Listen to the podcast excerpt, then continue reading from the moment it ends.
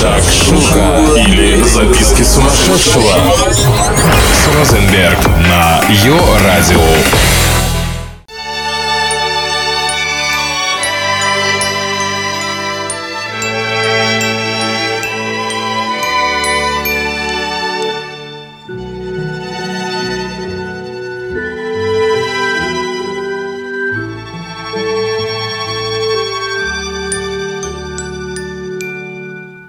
Новогоднее время по народному поверью творятся всякие чудеса. Гасите свет и зажигайте свечи, и ваш домовой будет задобрен. А сами в путь. Привет, с вами Шакшука Шоу или записки сумасшедшего. А я ее ведущая Розенберг.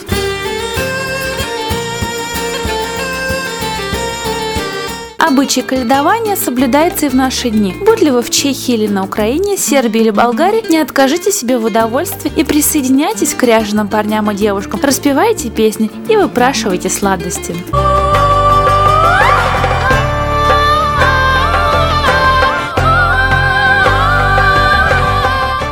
И все же традиционным считаются знаменитые святочные гадания. Девушки, для вас нехитрый обряд привлечения жениха. Для этого нужно взять печную заслонку, насыпать на нее хлебных зерен и накормить петуха. В этом обряде главное привлечь птицу, символизировавшую мужское начало. Зерна, которыми кормят красавца, олицетворяют плодородие и достаток в доме.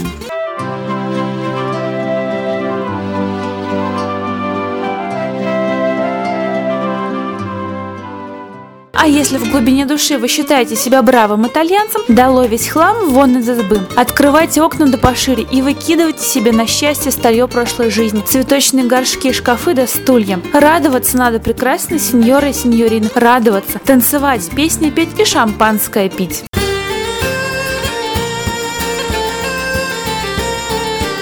Хотите весь год путешествовать? Нет ничего проще. По эквадорской народной примете, пока часы бьют 12, хватайте чемодан и марш нарезать круги вокруг дома. Хотите денег? Надо ровно в полночь надеть белье желто-золотых оттенков. Нет любви? У эквадорцев и на это есть простой рецепт. Опять-таки в полночь наденьте белье, но алого цвета. Тихий праздник – это неправильный праздник. Будьте непредсказуемы в наступающем году. Услышимся, чао!